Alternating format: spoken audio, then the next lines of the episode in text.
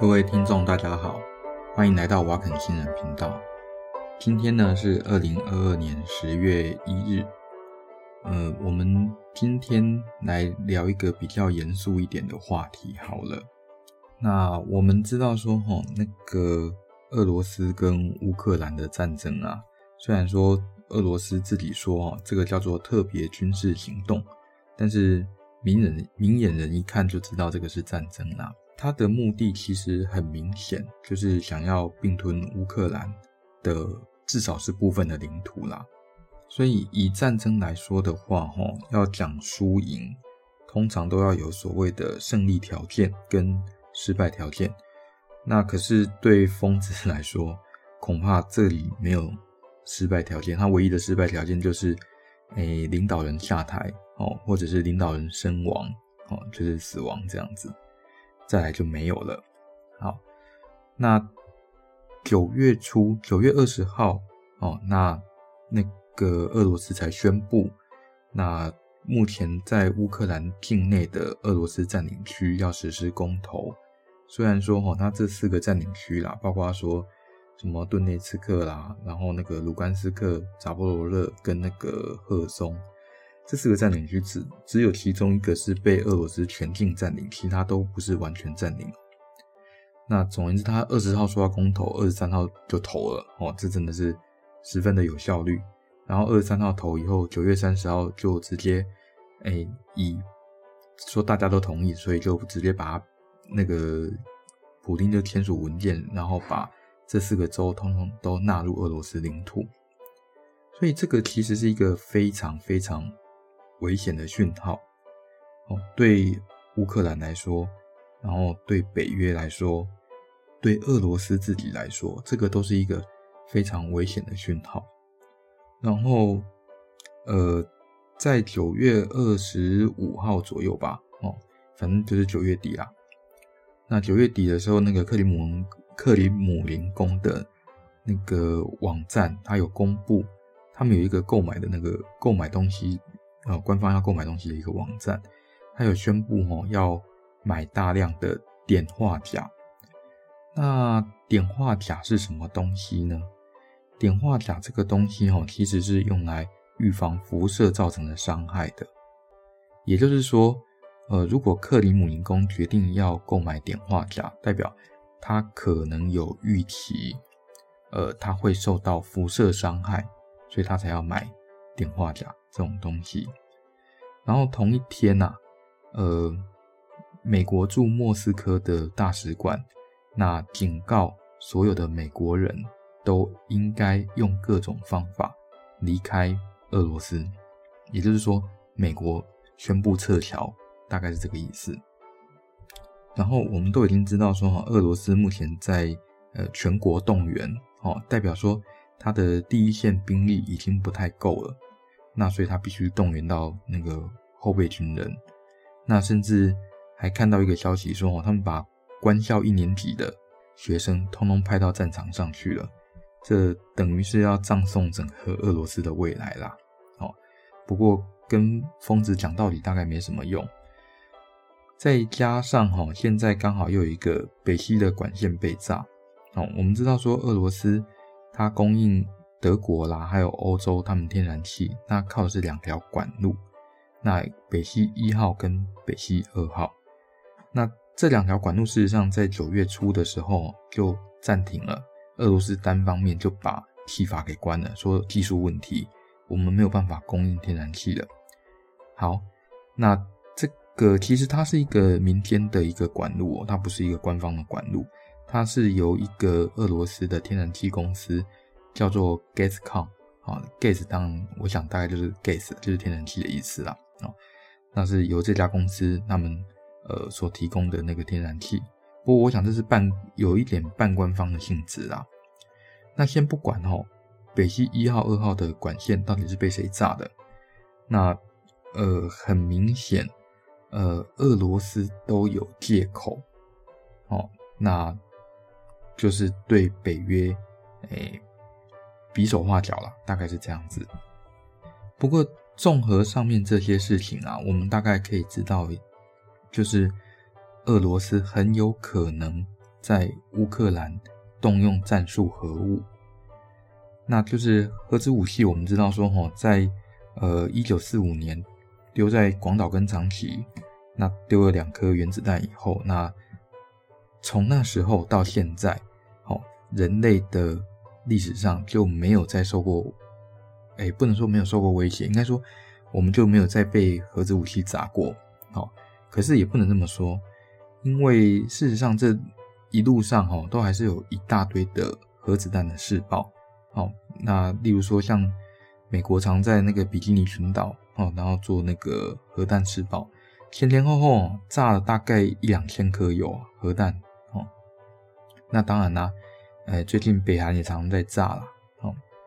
那如果说哈俄罗斯真的对乌克兰，那使用战术核武的话，我们会发生什么事呢？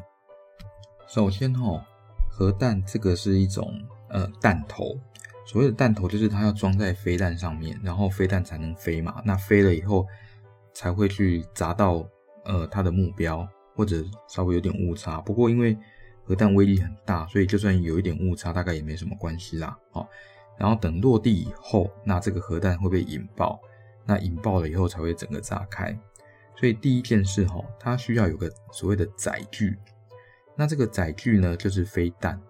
那要发射这种飞弹的话，通常需要一个所谓的飞弹发射井。那所有俄罗斯的飞弹发射井，大概目前都被呃美国跟欧洲哈监控得非常紧密啦。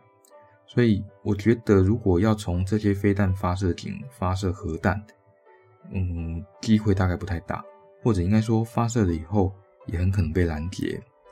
那第二个就是从潜艇上面发射，那因为潜艇没有办法从诶、空中追踪嘛，那所以在这种状况下，诶、当然有空中反潜机啦，可是你不能一直在飞啦，哦，可是你也没办法从卫星去追踪潜艇，所以从那个潜艇里面发射核弹其实是比较合理的选择，但是还有另外一个。更合理的选择，哦，什么选择呢？就是派人直接把核弹拿过去，哦，用人力。当然啦，这个去引爆核弹的人是必死无疑啦。哦，假设你要找一些刺客啊，或那个死士啊，哦，然后跑到那个乌克兰境内，然后去把核弹引爆，那这个就是欧美国家跟乌克兰没有办法监控的事情，所以。这种状况下，他有可能哈用榴弹发射炮，然后就可以引爆核弹。当然啦，这个丢核弹的人一定会死啊。好，那假设哦真的这个核弹炸开了，好，那炸开的话，我们就要考虑几件事。第一个，它是炸一颗、两颗、十颗、一百颗。如果是炸一百颗的话，那大概不用讲，就是呃美国、欧洲。应该说，美国跟北约啊，绝对不会放过俄罗斯啊！哦，那就是两边的全面核弹，呃，两边的全面核战争哦。那这个就真的很可能是人类末日。那如果只有炸个一两颗，像日本这样子的话，对不起，像当年日本被炸一两颗这样子的话，那还不至于变成那个人类的末日。但是局部的话，当然会引发一些地震。呃，其实这个地震规模恐怕也不会很大啦。嗯、我们知道之前呢、大概才上上个礼拜吧，台东不是发生规模六点八的那个大地震吗？那规模六点八大地震就已经相当于同时有八颗到九颗的核弹，呃，就是广岛的那种核弹炸开，哦，那能量大概是这样子。不过比较不一样的是，哈。那个广岛跟长崎他们的核弹还是在地表炸开，但是地震发生的那个能量啊，那它是在地底下。然后呢，这个炸开以后，那它会引发火灾嘛？这没什么好说的。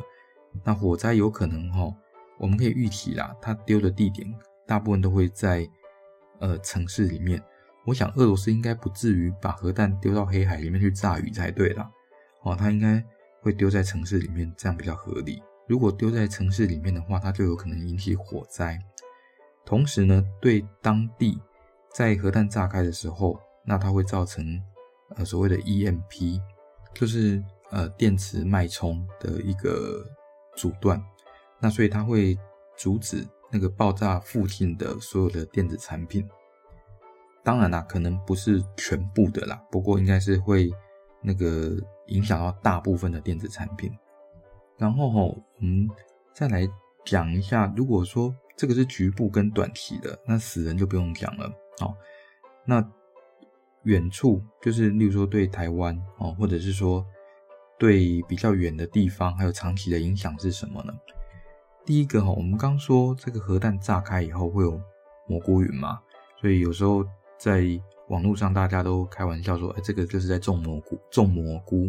哦，那种这个蘑菇哈，呃，很重要的一点就是因为它的爆炸威力很强。很强的话，哈，它中间会产生呃一波真空，然后旁边所有的东西都会往中间冲，往中间冲了以后，它有可能往把这些灰尘啊什么东西往天空中卷过去。那如果说哈这个威力够大的话，它有可能把地面上的灰尘啊，哦或者这些呃灰烬啊这些东西，然后呃往上冲，冲到平流层。平流层大概是距离地表大概七千公尺哦，相当于大概嗯、呃、喜马拉雅山的高度啦，大概是这样子。假设啦哈，那个卷到平流层的灰尘够多的话，那事情就很大条了哦，它就会有点像当年哦那恐龙被灭绝一样。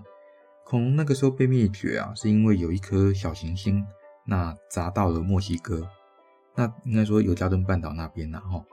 那砸到了墨西哥的尤加敦半岛以后，把地面的这些灰尘卷起来。那卷起来以后，到了平流层，到了平流层以后，因为平流层本身没有对流，好，那既然没有对流的话，这些灰尘它就会留在平流层上面。那所以它就是呃流动的方向就是水平的，所以即使只有墨西哥那个地方被炸到，那可是它对。那个全世界的影响是全面的，哦，它会沿着平流层慢慢的扩散，最后呢，这些灰尘啊，在平流层里面扩散到全球，那造成什么事情呢？那就造成了全球的那个阳光都打不过，呃，打不到地表。那阳光打不到地表的结果是什么？就是地面哦就很黑嘛。那这种状况的话，植物就会死亡。那如果植物死亡的话，动物就活不了啦，因为动物要靠吃植物啊，然后有一些动物还要吃肉啊，那所以这些通通都会死翘翘。所以这是当年恐龙灭绝的原因呐，啊，应该说，呃，其中一个导火线呐，我相信恐龙灭绝不是只有这个原因呐，这只是一个很重要的一个原因。啊，题外话补充一下科普知识啊，那为什么平流层哈，它的呃，会没有对流，然后温度哦，它是从七公里、八公里的地方往上，哦，那温度越来越高。我们一般拿地面这个对流层啊，那地面地表到那个呃对流层的山顶啊，哦，那你可以想，哎，温度是越来越低，那为什么平流层这边是越来越高呢？其实啊，跟臭氧有关，就是说哦，臭氧，哎，我们知道臭氧会受到紫外线的破坏。那受到紫外线破坏以后，那它会放出热量，哦，就是呃紫外线跟臭氧作用以后，它会放出热量，然后放出氧气这样子。那所以越上面的话就越热，越下面就越凉。那我们想一件事，如果你要呃加热一锅水，那如果你要加热这锅水的话，火要放在水的下面还是上面？当然放在下面嘛。因为放在下面的话，哈，下方的水会先受到热，那下方水受到热以后往上，因为它密度会变小，哦，体积膨胀，密度变小，然后就往上浮。那上面的水因为相对温度会比较凉，所以它就往下沉，这种叫对流。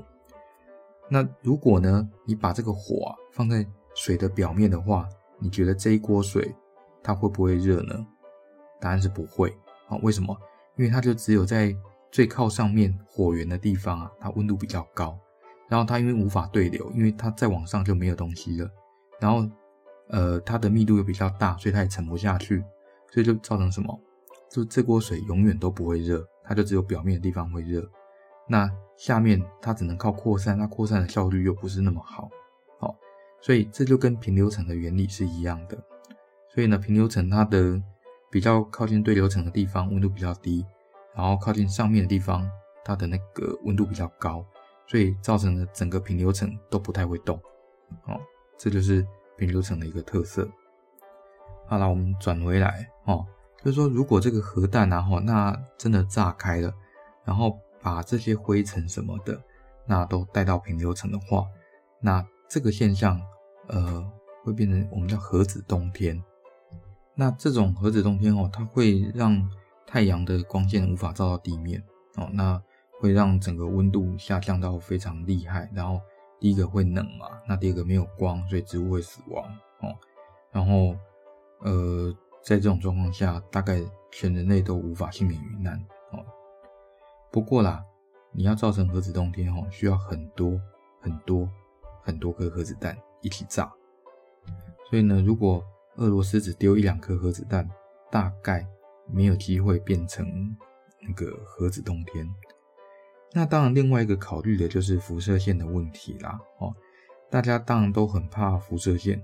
嗯、举个例子来说，就是之前那个乌克兰的车诺比核电厂那发生事故，那个局部的区域啊，他们的那个辐射线到现在都还是很高，然后到现在都还无法住人。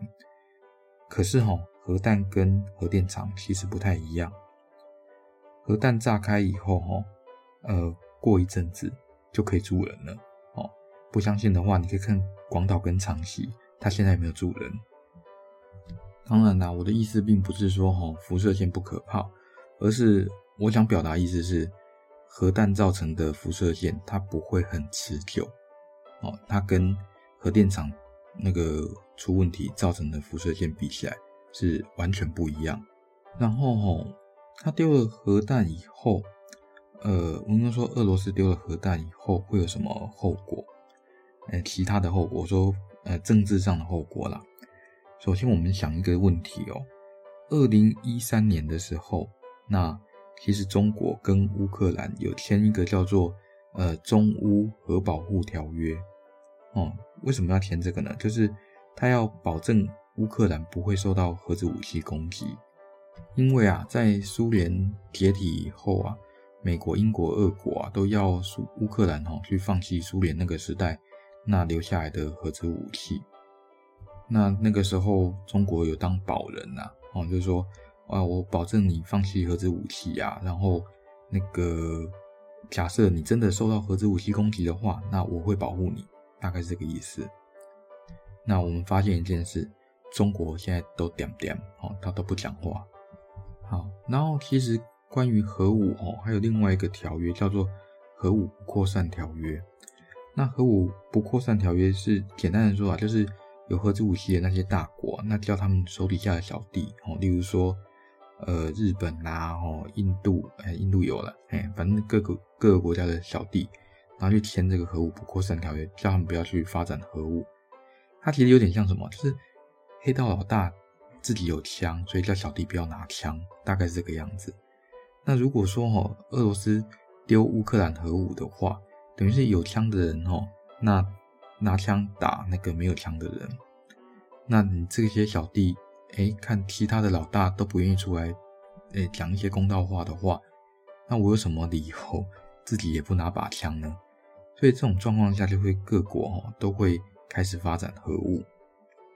那即使啊，哦，那个俄罗斯丢几颗核弹哦，不会造成人类毁灭，但是，呃，如果大家都有核武的话，事情就不是这么说了。所以啦，我是呃真心的希望说，哦，核战不要发生，就算只有丢一两颗，不会造成人类毁灭，但是其实从二次世界大战结束到现在，丢一两千颗了。人类也没毁灭了，不过那都是有办法控制的状况下了。那呃，好了，就算丢几颗不能不会毁灭吼，那还是不要发生比较好。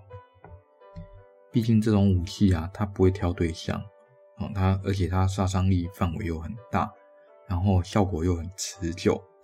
假设当场没有被杀死的话，它可能会留下很多很多的后遗症啊。这其实是一个非常不人道的一种武器，它其实比较像生化武器啦。如果丢一颗两颗，呃，相对比较像生化武器。好，最后哦，我们来讲一下这场战争，我猜啦哦，会怎么结束？那很明显，不管哦，俄罗斯有没有成功并吞那些乌克兰的领土，普丁这个人是完蛋了哦。他要么呃就是生病死在任内哦，因为听说他身体不是很好啦，那也可能他已经疯了，也不一定哦。那另外一个啊，哦，就是他被暗杀。再来呢，就是他下台，哦，被人家逼下台，然后流放，或者呢是俄罗斯发生政变啊，然后他被囚禁，好，大概就只有这四条路，几乎没有别的了。他想要安安稳稳过完余生，基本上是不可能的事。那再来讲俄罗斯啊，俄罗斯。呃，如果他真的丢核弹的话，最大的可能就是美国跟北约都会出兵。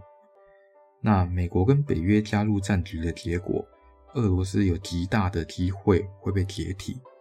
哦，以目前的呃作战的状况来看，哦，俄罗斯恐怕是一盘散沙。哦，就是内部那人民也不想打仗，没有人想打仗啊，更何况是为了独裁者去死啊。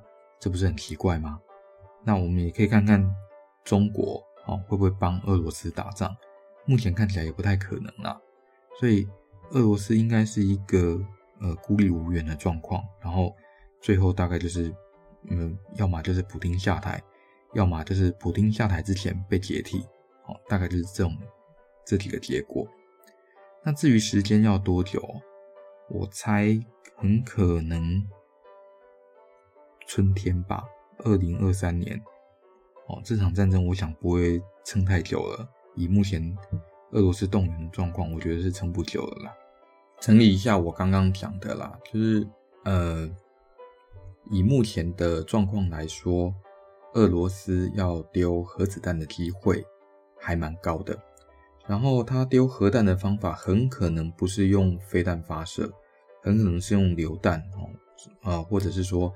派死士，然后去那个乌克兰境内去炸，这样子。那通常啊，我觉得以独裁者的个性，那如果要做这件事情的话，通常是有一些战况失利的状况，所以有可能是会发生在那个什么顿内茨克啊，或者是说他们的那个克里米亚那边，那赫尔松那边，那有一些战况突然之间逆转。对他来说是逆转这样子。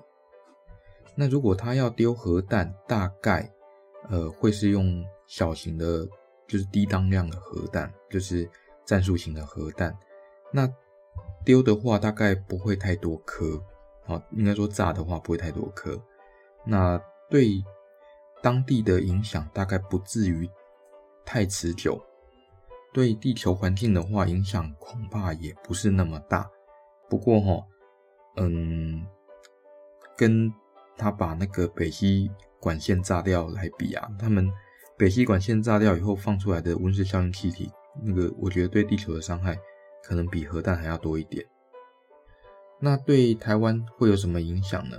对台湾大概不会有直接的一些影响，不过哈，可能会有一些后面的政治效应，例如说，嗯，呃，中国跟台湾的关系就会变得很微妙哦，比如说俄罗斯都敢丢核弹了，那大家都会看哦，那个美国跟北约会做什么事情来制裁丢核弹的国家？这样。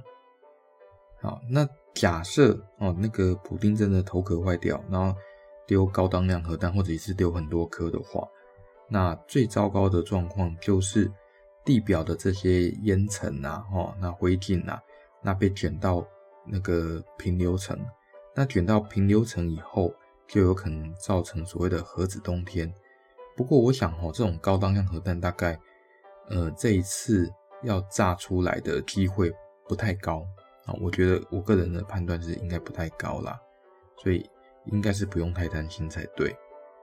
我是说，对环境而言不用太担心，但是核子武器没有人喜欢看它炸开啊。